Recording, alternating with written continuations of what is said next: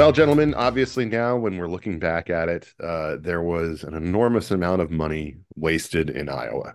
Uh, how much money depends on how you you know calculate it. Uh, how much it costs to get the number per vote. You know, there were different numbers out there showing that Nikki Haley paid the most for the amount of votes that she received. But given the fact that you ended up in a situation where, after all this time, after all this money spent, after all this time spent in the state, that you end up having the lowest turnout in the last 25 years just even with the defense of it being uh, cold as cold as a witch's teat uh, that I, I, feel like this is a situation where you got to ask yourself why are we throwing all this money at iowa? Can't can't we just you know can we do it in nevada next time? Can we can we do it in a warm place? You know why are we putting ourselves through this punishment what is it about this? Do we think we deserve this? Like we've been bad people, and so we just need to go through this complete frigid hellscape in order to uh, have any right to to run for the presidency. It, just at some point, don't we have to wake up and say, why are we making it this hard on ourselves? Yeah, from your lips to uh, to God's ear, and you know, we we saw the, the the Democrats have sort of responded to to that, and you know, I think particularly because it was not a place where the president, President Biden, um, you know, performed well in in 2020. Uh, though I, I, think at this point, probably the the hope has dimmed because um, you know is, is, you know obviously President Trump did not win uh, the, the, nomination or win win the primary in 2016 in Iowa, uh, but now you know that we might be able to say, or I would contend that the scope of his victory in Iowa is probably the uh, final nail in the coffin to any sort of meaningful challenge to him for this cycle. Uh, you know, and particularly that he was able to humble pretty much the entirety of the Iowa political class with very little effort expended on his part. You know, why not leave it for another cycle as a as a trophy uh, to uh, to those who may challenge him in the future. um, now the fight obviously moves to New Hampshire, where the stakes are different and the expectations are different, but uh, the same scenario is is in effect. Um, if you look at the latest polling uh, from New Hampshire, uh, it looks uh, as if it's you know still a double, double digit lead uh, for Donald Trump. He's he's been uh, there campaigning with Vivek Ramaswamy and Elise Stefanik. is going to be there in the in the coming days to do events with him. he's you know clearly I think feels the the itch of competition there from Nikki Haley to a greater degree uh, than either uh, Haley or DeSantis could individually put out in Iowa, and he definitely doesn't want that to uh, have any kind of glimmer of of hope that her campaign could go anywhere. So, uh, you know, even with the backing of Chris Sununu uh, and the like, you end you end up having a, a relatively similar uh, result in terms of a double digit victory for the former president. Dan, is this a scenario where kind of in the opposite sense of the Iowa experience that uh, if if Donald Trump uh, does have some kind of rejection from New Hampshire, that he becomes just the biggest foe of the state being part of the schedule next time around. Yeah, I mean, I, he'll be he'll be a, a, lame duck unless you know, as, long as the current constitutional order prevails at the end of his next term, he'll, he'll he, he won't be eligible to run again. So I think dream big. yeah, big, big, big if true. Um, so I, I, think he won't care because he doesn't care about anything that doesn't directly affect him at the minute he's talking about it. So I don't think he'll care. But I also think I expect him to to win to be at the upper limit of his polling in New Hampshire. I think um, I think there will be some discouragement of of anti-Trump forces in in New Hampshire, some depression there. I think that his polling uh, lately in New Hampshire reflects the kind of peak uh, and and the beginning of the sort of downward uh, slope of the Haley boomlet as her problems, um, her many manifest problems, became uh, more um, obvious to to people who are shopping for an alternative to Trump. I think obviously DeSantis's collapse, um, as we've talked about before, a lot of those second choices uh, go to Trump. And so I expect him to perform very well in New Hampshire relative to his polling at, like I said, up at the upper limit. And I think, um, you know, it'll be all over. But look, even if he, even if he somehow loses in New Hampshire, and we can talk about it, I'd be curious to see if you guys disagree. um, or even if it's really close. Like I don't even expect it to be really close, to be honest with you. Mm-hmm. But even if it's really close, you know, sure he'll shit on New Hampshire a little bit. In the meantime, he'll say it was is stolen from him, but he'll go right the very next race after Haley O gives him a scare. The very next race will be in her home state, where he will smoke her by, you know, if she gets a bounce from a, a close finish in New Hampshire, he'll only smoke her by 15 points mm-hmm. instead of 30. Um, so I mean, it's over. We've talked about. I mean, we're we're. I, have heard a lot of other pundits, uh, first, second, third rate, and otherwise, say similar things in recent days. But you know, we're in a tough position because we have to talk about this thing. But it's over, um, and some interesting things could happen in it being over and in kind of the death rattle. Um, but you know, it's over. And and then as far as Iowa goes, I mean, we've we've kicked around offline, and I think there's a very compelling argument for a, a dramatically different way of doing primaries in a number of respects. But more importantly, I think you know you need a basket of representative states. I think primaries should be done in tranches. You know, it's not it's not a federalism thing. Yes, states state parties can decide whatever when they want to hold their primaries, but one of the few things that the RNC does have some influence over is is you know organizing the calendar that way and, and exerting at least some informal influence, if not formal influence, on on how that is lined up. And so certainly, I think there need to be more representative GOP states. In a weird way, you get you get two you get two non-representative Republican states in different ways in Iowa and mm-hmm. New Hampshire. And you know, we talked about whether it's Nevada, whether it's North Carolina, whether it's Ohio, whether it's Missouri. I, I think is a is a is a uh, sleeper pick, you know. Mm-hmm. But I think it should be done in tranches. I think there should be a basket of states. I don't think this early dribble is really conducive to the way the media or the money dynamics or the narrative dynamics of these races develop now. And if there ever is an era in American politics and Republican politics that's post Donald Trump, I'm not sure there will be, but um, you know, that's definitely something to think about.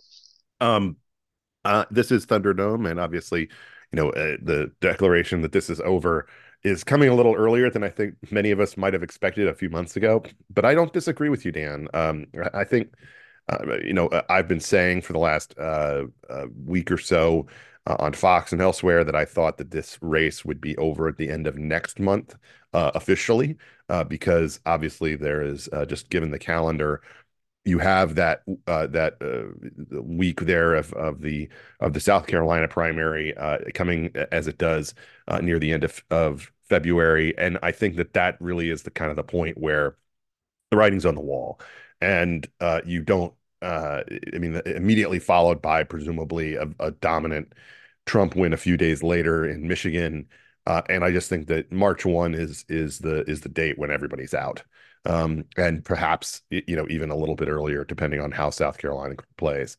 But look, you know, I think that one of the things that we can take away from this is is looking at these lessons and, and looking at the different ways that uh, people have been analyzing this situation. And I I've seen basically two buckets of analysis uh, repeatedly over the past week uh, of people who are writing the DeSantis campaign obituary.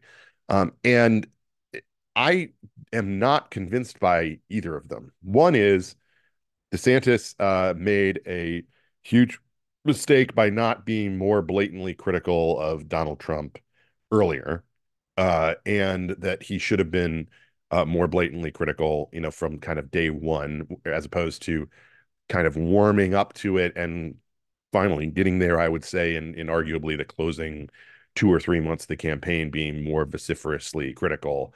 Um, the other is uh, that uh, that DeSantis's big uh, mistake was that he criticized Donald Trump too much. That he should have been uh, even more defensive of him. That he should have uh, taken basically a, an approach that sounds a lot like what uh, Vivek did. and I think we all know that, that, we all saw how that turned out for him. so I think that in this scenario, I, I just I'm not convinced by either of those things, and I think that yeah unless uh, DeSantis had the capability to wave a magic wand uh, and make all of the indictments that started to come down uh, on uh, the former president starting uh, in the, the spring of last year, I just don't think that there's any path for him uh, that would have been dramatically altered by him changing his tone towards Donald Trump. What say you? Yeah, I so I'll I'll jump on this one first. I think basically I agree that there's you know, I said I think I said on Twitter the other day that you know all the takes I've I've read on what DeSantis could have done differently are wrong because there's nothing that DeSantis could have done differently to have won. I think that's true because I think that the size of the lead was so big. I think Trump's power over the voters that they're both competing for is so absolute. I mean, a lot of the Trump accounts are calling DeSantis a swamp RINO. Now, whatever you want to call DeSantis, disloyal, whatever, uh, awkward, wooden, you know, um, uh, confused, hired bad advisors, whatever. I think swamp RINO is is um, kind of indicative of where the level of analysis and thinking is of the of the kind of Trump influencer set. But I do think there's a couple of things that you're just saying you know, that because neocon warmonger speaker Mike Johnson is telling you to say that. right, exactly. and so, so but I, I think there are a couple of things, some of which we've talked about before. One of which has just kind of occurred to me, maybe a little bit differently than I've put the emphasis on it before. We've talked about the weird rollout and the rollout itself, the Twitter rollout and all that stuff. It wasn't necessarily, you know, fatal. It was an odd message to lead with, but it also indicated the the kind of where where DeSantis's head was at, and you know, it you know things move fast, and and he built a lot of his early campaign and a lot of his criticism on Trump, like his limited early criticism Trump about, around COVID, and a lot of that online rollout around very niche issues to the online right that didn't end up having that much purchase. They were sort also kind of inartfully executed on a logistical and tactical level. So that was a big one. I do think one thing where the blame rests entirely outside of the campaign. I've talked in the past about um, DeSantis his his mistake in going after Disney in the ham-fisted way that he did, and some of the sort of stuff that scared the Chamber of Commerce types. I think that's a big, big, big piece of it because don't don't forget they ran and hid, you know, as it were, you know, between Nikki Haley's skirts that that class of donors because of those sorts of issues. So that's a big one. But another one along the same lines that I haven't thought about enough, I think, or hasn't been given enough emphasis, is the quote unquote "Don't Say Gay" bill, because we're talking about in the world of billionaire, millionaire, centimillionaire GOP donors who can move mountains and who can signal to a broader class of supporters and influencers and um, max donors um, that this guy is one of us or is okay.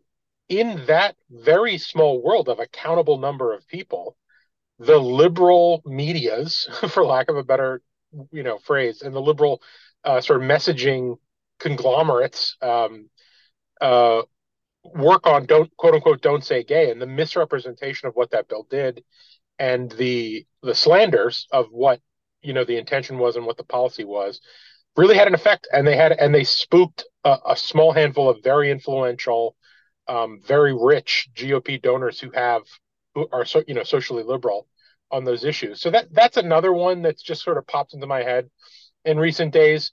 Um, and I think that there's some interaction there. Last thing I'll say is there's some interaction there because again, these donors went to Haley. It, there, Haley had no natural constituency, or certainly not a natural constituency of this size.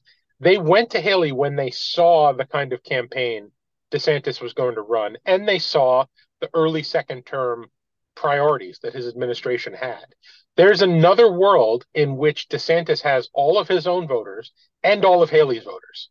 Now, of course, that brings us back to the original point that when you put those two numbers together, it does not equal 51. Yeah. So, so I mean, all of this is is kind of beside the point. Yeah, I, I think that um, I think now with the benefit of of hindsight, I think that the the best thing DeSantis could have done, and you know, again, this is the guy that I, you know, by the time it, you know primary rolls around, he will probably be the guy that I mark my ballot for. You know, nonetheless, even if the race, you know, will be decided by then, was he shouldn't have run. I mean, I, I think that uh, you know because you you look at, and I think Ben, you, you make a great point about really the indictments. If you look at the polling averages, um, you know, in basically probably not the most low ebb for Trump, but the place where the delta between Trump and DeSantis was the lowest was right around mid February of last year, where Trump was sitting at about 46%. Uh, DeSantis was sitting at 31, a little bit over 31%. Uh, probably the, the, again, the high watermark for, for not Trump's during this cycle. Um, and because you know what have we had? We you know had a underperformance. Uh, I guess I wouldn't say disastrous, but I mean a a, a significant underperformance for Republicans um, in the 2022 elections, which you know I think that you could say Donald Trump Trump had his fingerprints over substantially, both in you know explicitly and in supporting some of the candidates like Herschel Walker down in Georgia, and then you know sort of implicitly with some people like uh, you know J.R. Majewski who ran in a you know, Toledo-based seat in Ohio that's you know is very winnable now for for Republicans, uh, but was a you know deeply flawed candidate, uh, but sort of ran as kind of the the MAGA guy. Um, you know, and this was the point of probably maximum leverage for DeSantis, where I think we all began to believe in the like, well, could you have Trumpism without Trump kind of thing?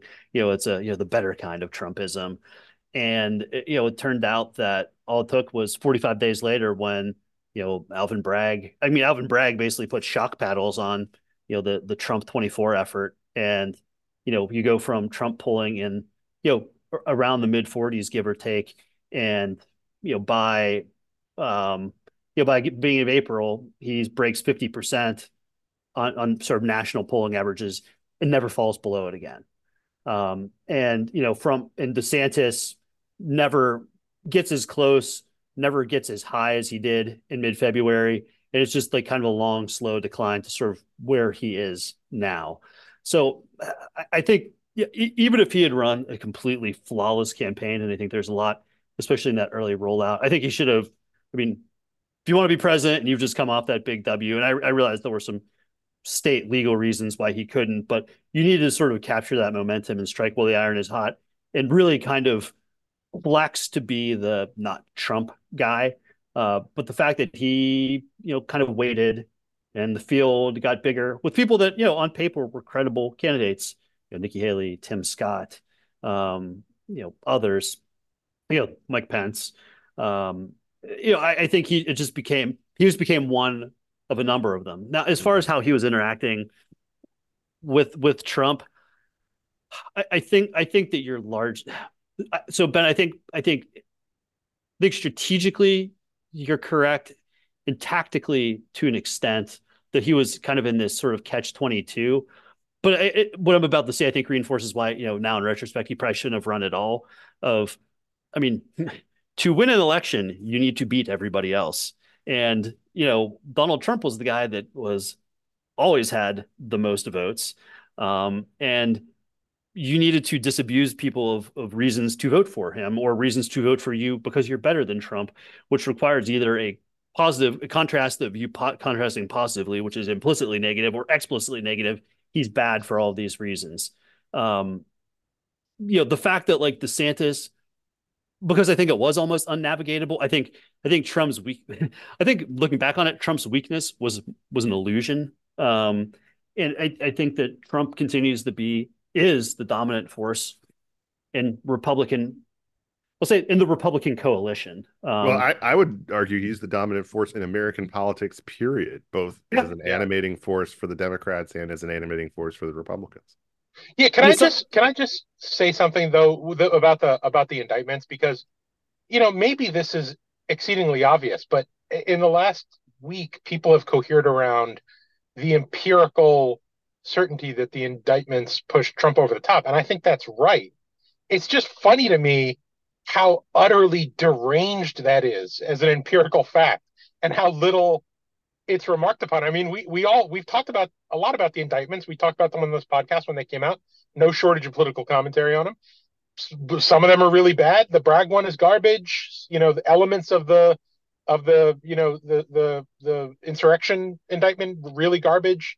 Georgia one's a little bit better. Now there's problems prosecutorial misconduct there. I get it, but you know, it's one of those classic examples where if you told somebody 20 years ago, well, you know, you, you'd see political analysis after Iowa, and all of the talking heads would agree as a matter of course that it was the 91 criminal charges that put the candidate over the top and made his lead insurmountable.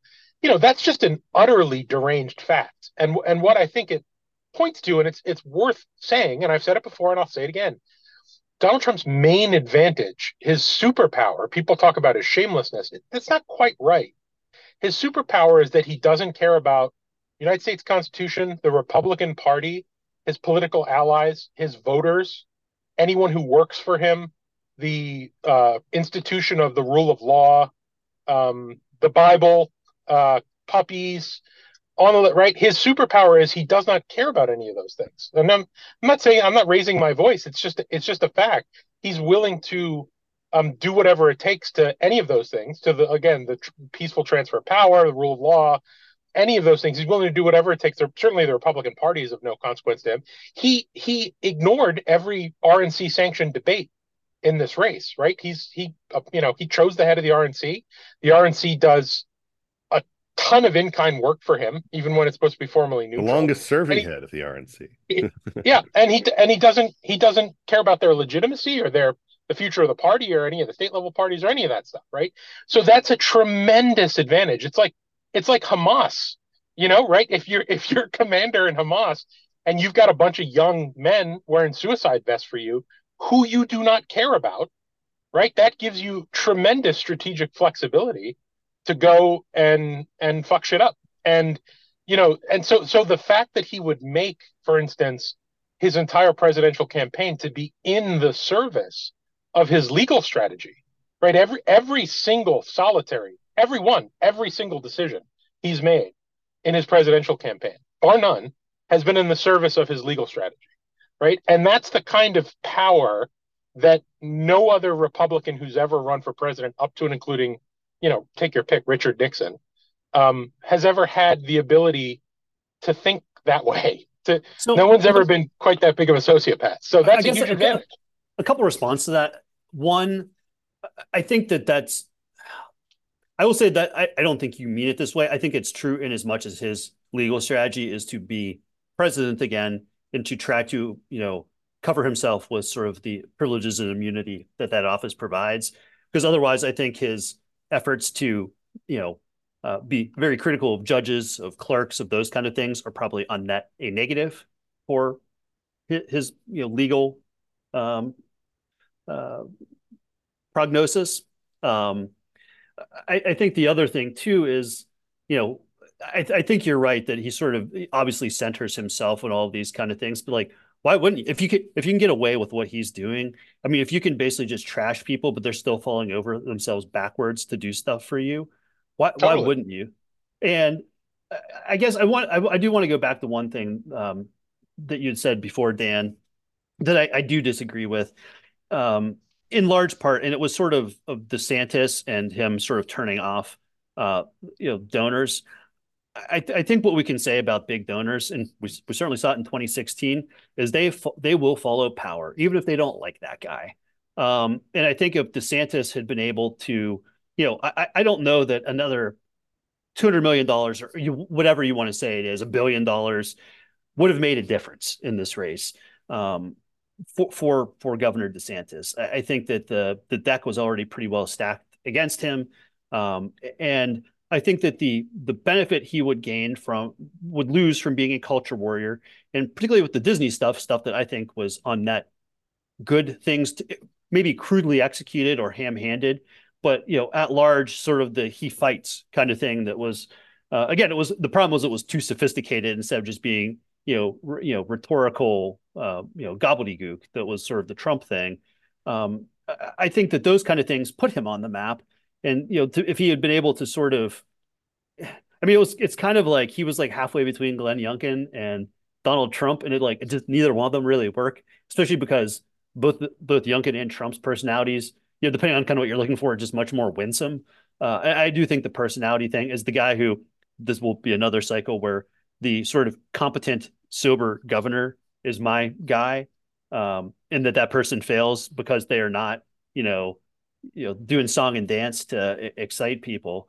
Um so i i think that those you know th- those challenges were probably always insurmountable and trying to make a handful i mean like if money was if money was completely conclusive right you know the the, the koch brothers would have a lot more to show for their efforts than criminal justice reform over their time in politics or you know michael bloomberg would be in his third term as president mm-hmm. um as he was as, as mayor yeah, but- i mean i think so so but he, here's here's what I would say to that.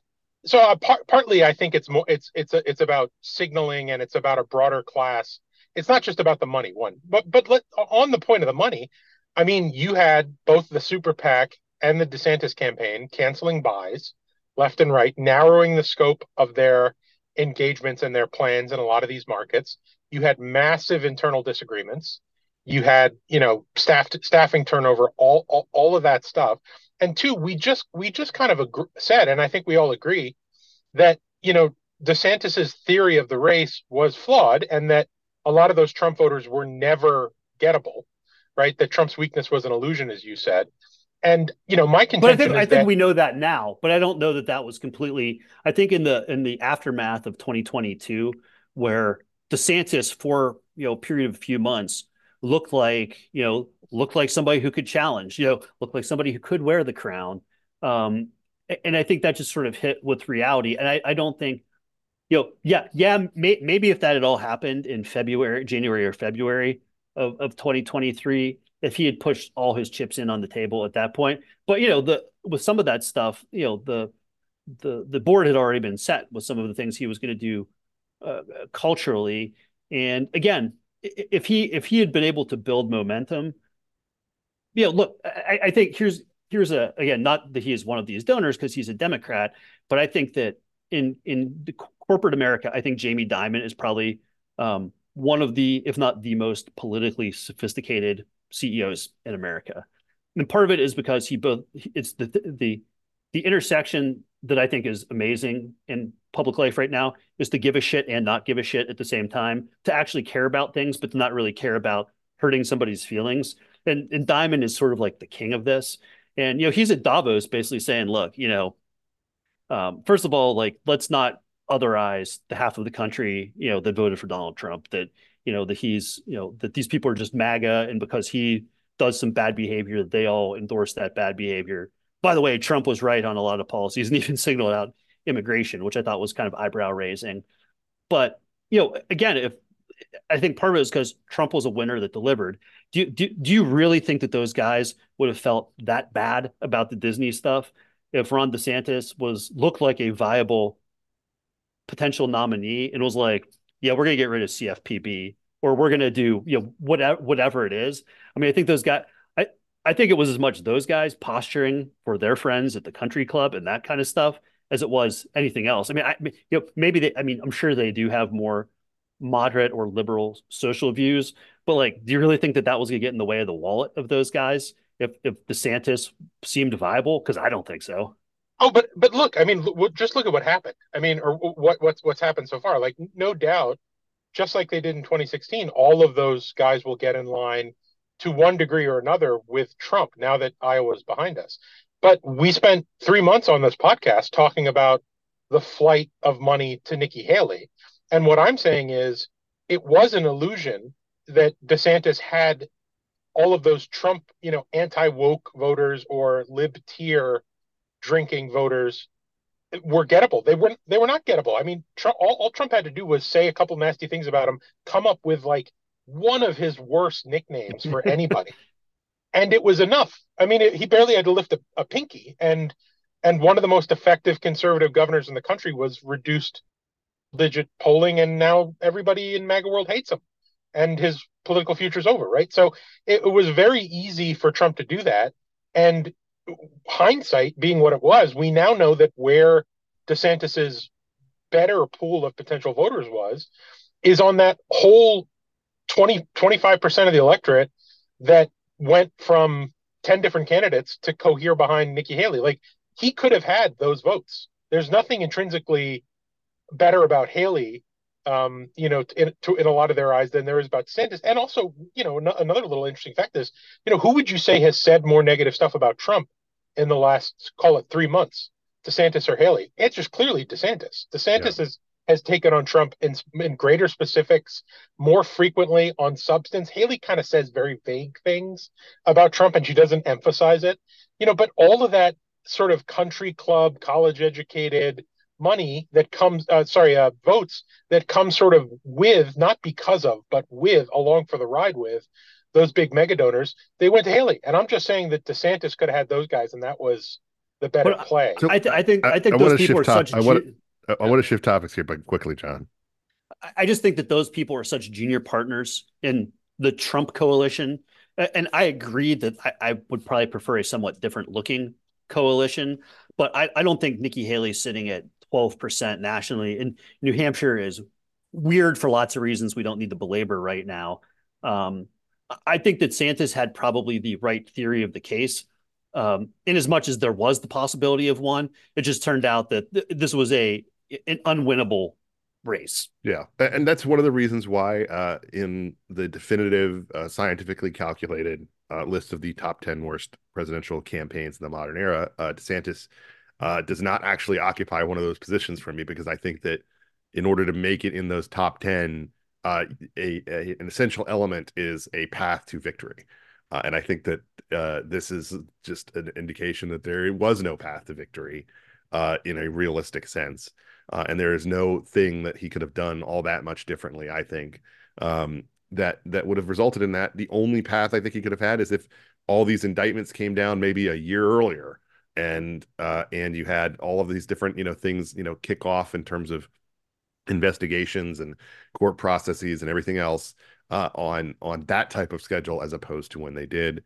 Um, so mentally, from my perspective, I'm just going to associate DeSantis's performance with the 2023 season for the Miami Dolphins, um, where you have the uh, the complete boat racing of the Denver Broncos uh, uh, to you know an incredible tune as being kind of his high point, uh, and then you know he he sort of slumps and slumps and slumps and then dies in the cold. in yeah. the So where? So uh, so where? It where where are the Wonder Boys from the Washington Commanders 2014 coaching staff left in the playoffs? Who's left? Come on, guys.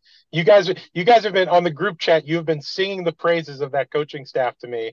You especially, John, are are Shan- Mike Shanahan and fanboy. Shanahan and LaFleur. Yeah. Yeah, Well, you got two of them. La- LaFleur is around, but you, John, in particular, you are such a McDaniel fanboy, and he got smoked. Well, got no, smoked but in I. I, I- in def- in his defense, and I actually strongly encourage you to watch the in-season Hard Knocks uh, for them uh, this year because it was quite good.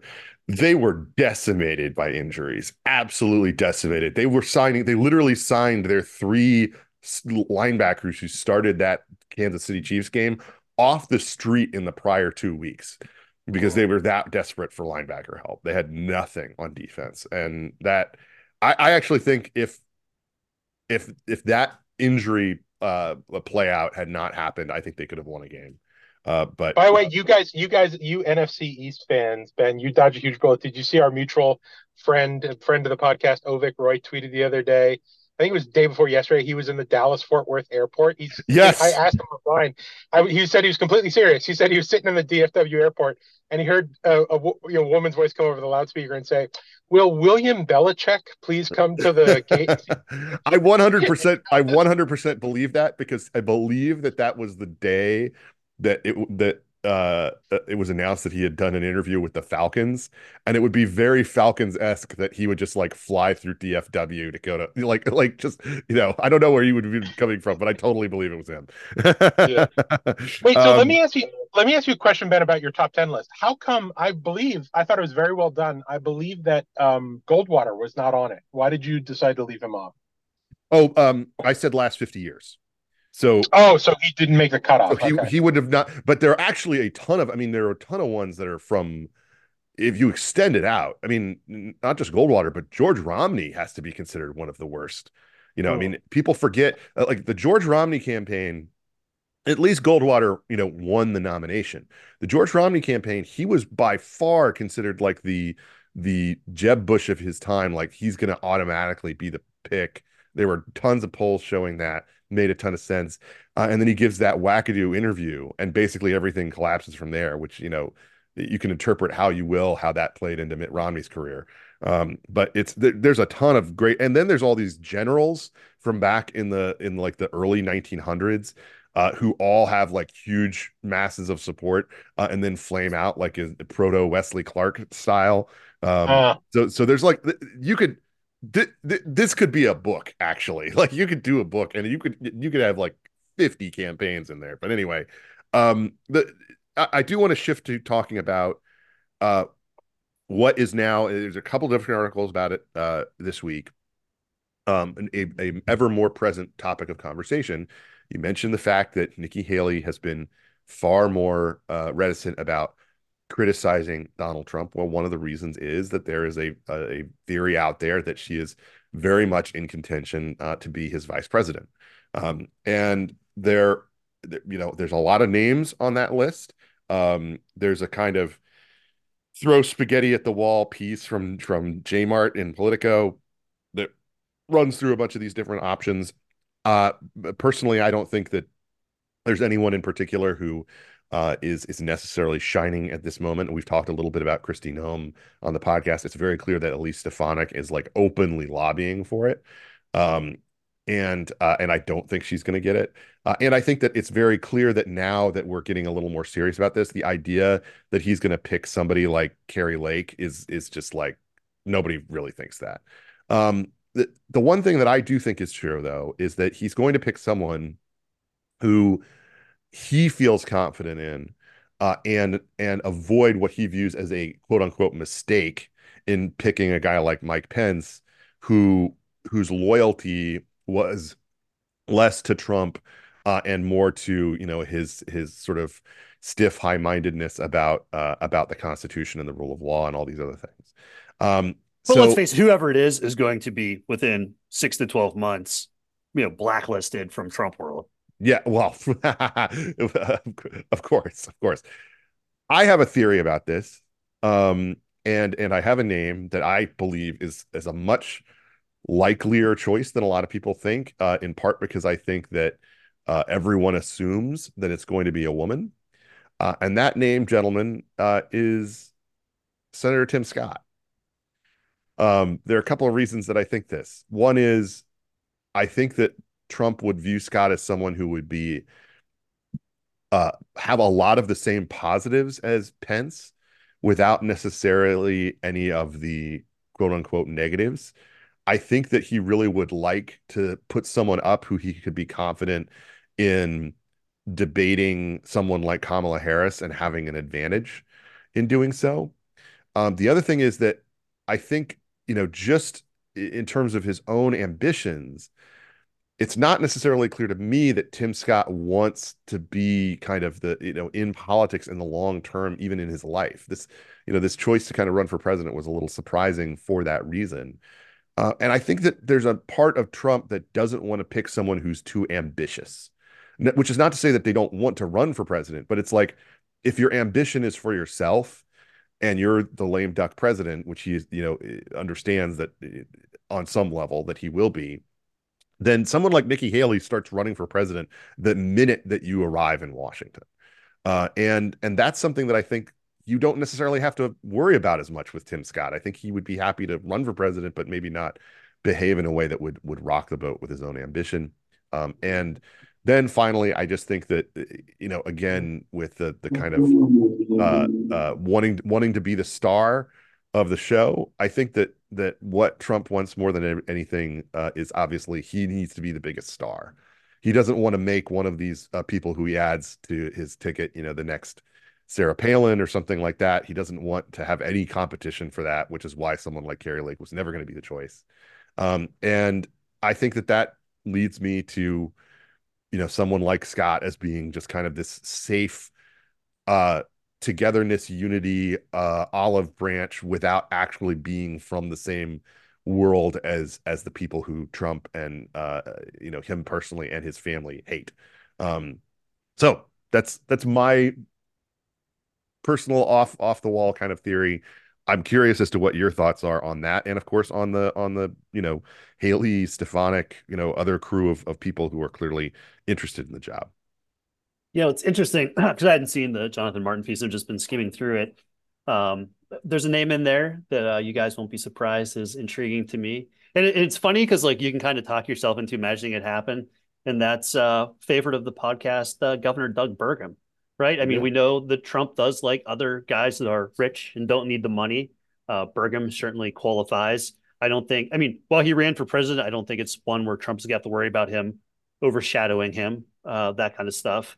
Um, you know, it's it, it, it, he is another one that'll be a really safe pick. I agree with you. I think Tim Scott uh, is is interesting. I mean, from that from this piece, I think Marsha Blackburn, you know, sort of does a lot. I mean, I feel like Marsha Blackburn probably does a lot of the same stuff for you that somebody like Kristi Noem does, but maybe without some of the baggage around it. Um, you know, where Noem has been. I on, agree. I agree. Yeah. On the social issues, and I think that I think that Senator Blackburn is probably also, you know, probably more familiar face to to people that watch conservative media. Um, it has been, you know, pretty rock rib Trump from you know the time he got the nomination in sixteen. Um, it's hard to say. I mean, like you know, because it is his party. You know, kind of everyone's gonna. I mean, it's you know the, you know the guy's question with Marsha is because I think she's you know late sixties, early seventies is like you know does she want to be president?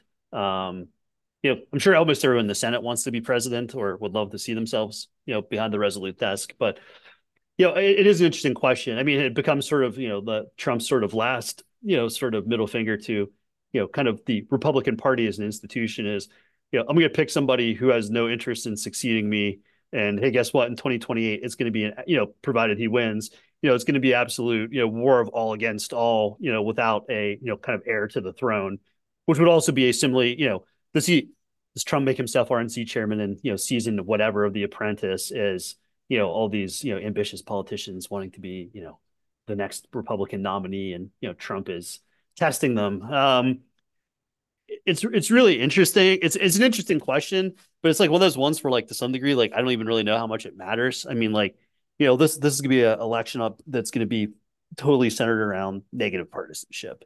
It, would be Democrats that hate hate Donald Trump and Republicans who, you know, it's kind of amazing. I think that not the same degree, but I mean, I think that there's an antipathy now for for Joe Biden that was harder to imagine for a guy who's just like kind of there, right? You know, it's uh, you know relative to you know his predecessors, whether it's you know Bill Clinton, um, you know, or or Barack Obama, that became you know that did stuff that made them sort of objects of of hate and ridicule. Biden again is just kind of like sort of like this tofu generic Democratic presidency, but his you know, and I think a lot of it again is because of the sort of anti anti Trumpness then uh, reaction. Uh, but you know, it's wild, man. We're gonna we're gonna have two guys that are pretty old that are going up against each other yet again. Um, I mean, it's it's all kind of unprecedented, and um, you know, Dan, I know you and I were talking a little bit about this yesterday. It's like I kind of wonder, worry about the consequences either way. And you know, again, somebody like Burgum, like, do you feel, or Tim Scott, do you feel a little bit better and sort of their like norminess, or you know, I, I don't know. Yeah, John, I actually think the vice presidents matter a great deal, and, and I'll just I'll give you one piece of data, or, or eh, not even data, but a, a hypothetical that maybe will make you see my point. If Kamala Harris was not on the ticket, I think Biden would be in much better shape. Like not even a point or two. I think he'd be in much better shape electorally um, if somebody better than Kamala Harris were on the ticket with him. So I do think it's going to matter. I think it's going to matter on the GOP side. I hadn't thought much about Scott. Obviously, we talked about him making that play kind of by entering the race. So it's always been in the back of my mind. I think he'd be a great pick for Trump. I think um, it'd be very smart of him. It'd also be very funny to just hear Trump, you know, Trump, who doesn't even know what the quiet part sounds like, to just say, "Ladies and gentlemen, my black vice presidential." right, but folks, he's black. Look at how black he is. You know, so I do think I do think there's, you know, I think it would be very. Well, well I, I will just interject something though about that. If you think about like one moment that Tim Scott had during his run that actually stuck out, it was how he infuriated uh, and won the argument clearly uh, the ladies of the View over the race stuff.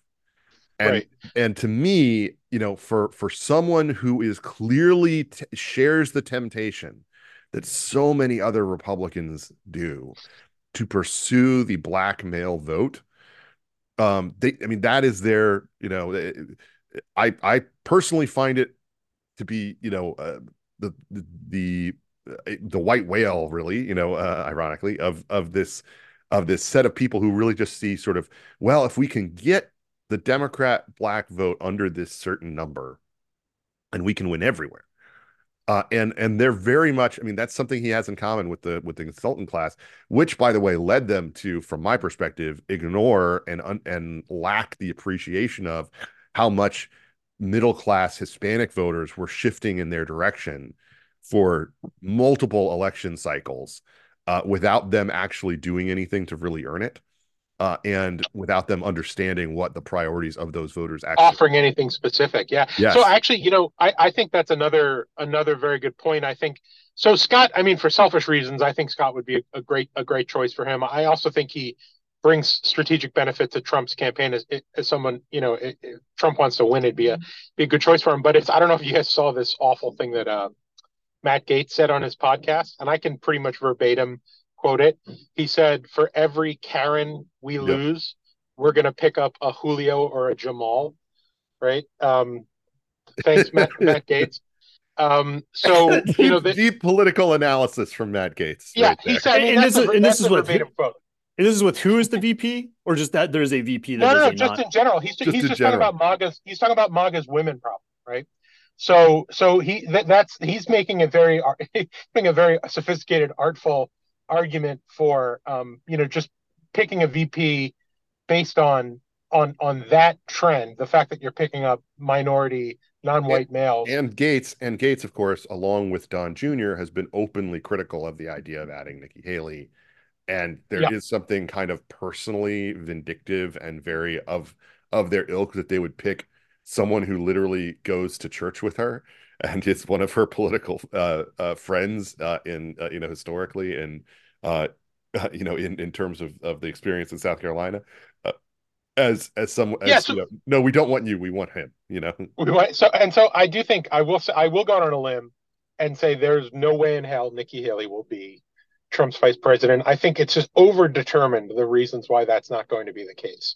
The base revolt, yeah, you know, of course the base would get in line, um, but they'd be annoyed, and Trump doesn't see any reason to annoy them unless he gets some big advantage on the other side. I think there are plenty of other people who, getting back to our earlier topic of conversation, would be just as comfortable you know, in the donor class and the country club Republican class and the college educated class, just as comfortable with Tim Scott, who still has vestigial muscle memory of the sort of Reaganist, you know, Reagan conservatism. Uh, he can still do that. He still, I presumably, believe even believe some of it. So I think he would make a lot more sense. There's no way in hell it is going to be Nikki Haley. Like less than one percent chance it's going to be Nikki Haley. I do think there's a better chance than you do that it'll be Stefanik.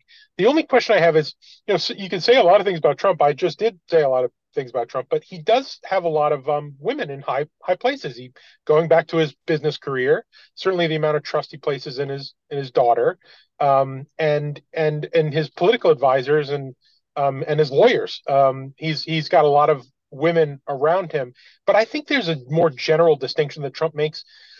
He people who are pretty senior, at least in his first term, he liked. He, he, of course, he wants everybody to kiss the ring, and he wants everybody to get in line and, and say he's a great dear leader and all that stuff. But I think he he values a kind of independence in mind and competence. You know, um, in addition to that kissing of the ring, and I I do think you know I have no direct evidence of this, but I do think he respected Mike Pence quite a bit up up till and including. Uh, up to and, and and just before you know January sixth, and I don't know if some of those, like, I don't know if Trump's going to respect Kristi Noem yeah, um, or Kari Lake. Like, they- they're, they're just like, you can see the way he kind of, you can see the way he kind of looks at Marge Greene or, or that sort of class um, of, of Republican women and doesn't respect them, even though he appreciates their support. Um, there are plenty of other, you know, women who he could pick that he would, you know, respect that are a little bit more um, serious and a little bit more credible. But the names in particular that are being floated, and up to you know, it- Stefanik is probably a borderline case. I think she's definitely a, a more serious person. The problem with Stefanik is that she's not a conservative by any measure yeah. of the word. Um, so I don't know, but I think that's I think that's a distinction. I think the problem with even a Blackburn, I mean, Blackburn's certainly more serious than Kristi Noem and more and more, I think, smarter and all that stuff. But um, even still, I don't think that's quite the caliber of intellect, believe it or not. I'm using that word that I think Trump is going to look for at the high levels. I, well, I just think that this it's part of it is skill set. Stefanik is is sort of a, a loyalist and a fundraiser, um, Mhm. and that's that's its own kind of uh, skill. Um, you know, I mean, to be honest, if in a in a properly ordered situation, I would vastly prefer that she was running the RNC or something like that.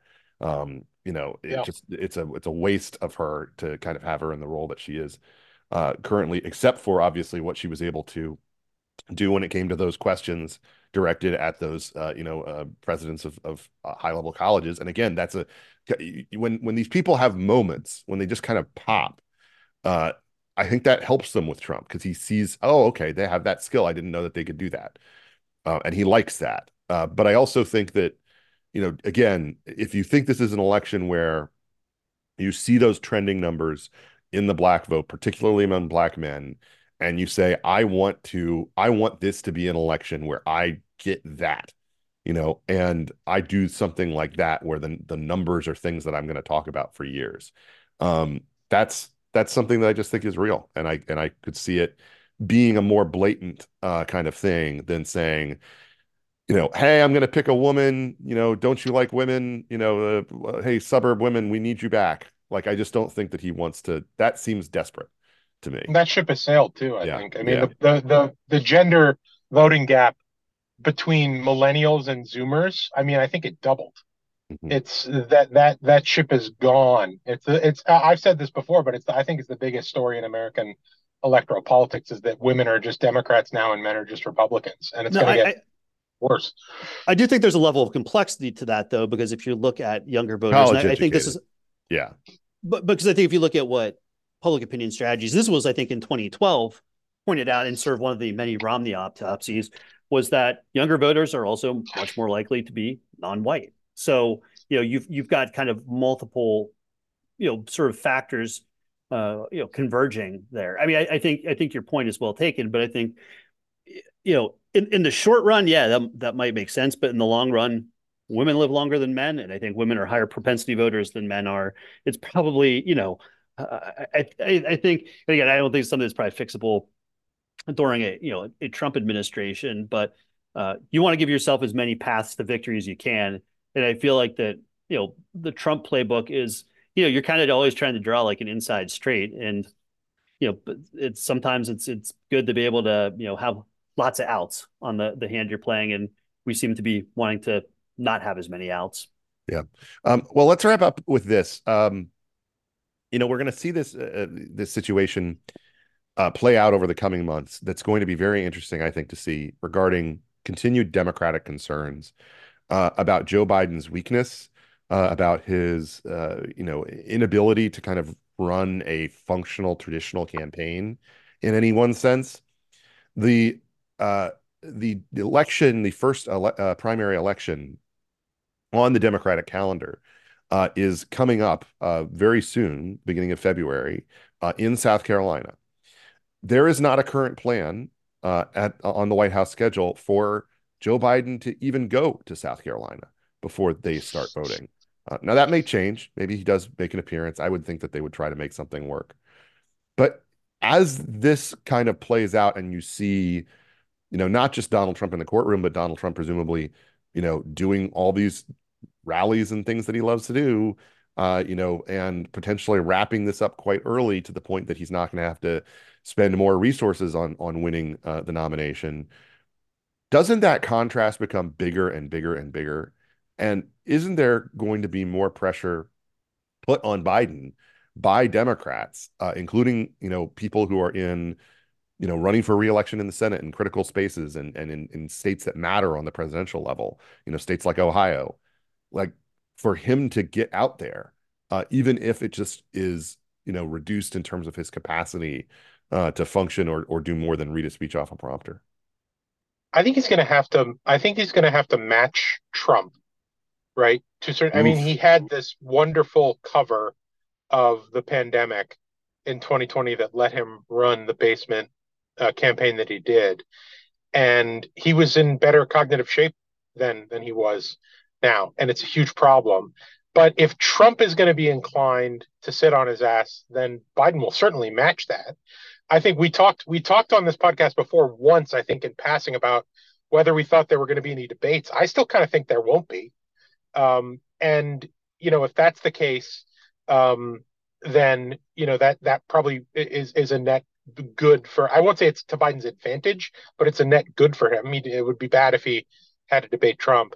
I think if if if he can count on Trump being as lazy as he would like to be, given his uh, his cognitive challenges, um, then he'll take advantage of that for sure. Um, but if Trump does, you know, I don't I don't know, get all hopped up on amphetamines and hit the trail and find some of the old magic, um, then Biden's going to have to, you know, shuffle out there. Yeah, I think I, I probably mostly agree with that. I mean, I do think that I do think that Biden can sort of fall back on the like, well, like you know, and, and again, this is not something anyone, any other incumbent's been able to do, but you know, I think we all know, you know, that he's he's older, but like, hey, I'm you know busy like actually being president. I also don't want to, you know, I think he also say like, I don't want to legitimize someone who I think is a you know illegitimate insurrection, you know, sort of play the greatest hits of like you know ultra MAGA being bad. Um, yeah, it doesn't seem like that we're probably going to be headed towards debates um, at, at, this point. I mean, on the Republican side, right, for structural reasons that they are no longer part of the whatever the long name is of the, the you know the debate commission. Um, I, I, guess sort of the question I would have for you guys though is if you're if you're Jon Tester, if you're Sherrod Brown, um, who you know those are going to be the sort of majority making seats for either party in the Senate at this point. West Virginia is, is gone for Democrats when you know, Joe Manchin announced he wasn't running other than the attention that Joe Biden brings by Air Force One touching down in, you know, Missoula or Cleveland or whatever, and you know, him putting his arm around you and being like, "This is our guy," and we need to do because even the even the issues you see, you know, sort of Democratic officials or you know, the Biden campaign or the DNC talk about it feels like real small ball stuff at this point you know, making insulin. For, I mean, which again, not small ball to the people that would benefit from this stuff, but in the you know scheme of things of you know building a wall or free healthcare for everybody, you know, we're talking about like making insulin cheaper or free, uh, canceling student debt. Like it just seems like the the ambitions of our candidates from a policy sense have become very modest. Um, like how how helpful is it really, uh, especially for somebody like Brown, where you know, uh, where you know, you probably want the presidential race more disconnected uh, from people's minds to some extent. Uh, yeah. yeah. because Donald Trump's going to win by eight or nine points in Ohio, and that you, Sherrod Brown, need to run a somewhat different race. Now, I, I, think Biden probably is not as toxic there as you know Obama or Hillary Clinton, you know, would be uh, uh, somebody like that this cycle. But I, I just don't know that the president. I, I think that the the the best thing that Joe Biden can do at this point is no harm. And, you know, I think just sort of focusing on governing and just making the case of, you know, I don't want to be on the same st- stage as a guy who, you know, led to the death of, you know, our, our brave cops on January. I, I think he can kind of fall back to something like that. And if he shows enough vigor at the convention, you know, and, and a few other sort of strategic places, you know, m- maybe that's enough. Mm-hmm. Well, uh, it's it's going to be interesting to watch. Uh, for Dan, for John, I'm Ben Domenech. You have been listening to Thunderdome.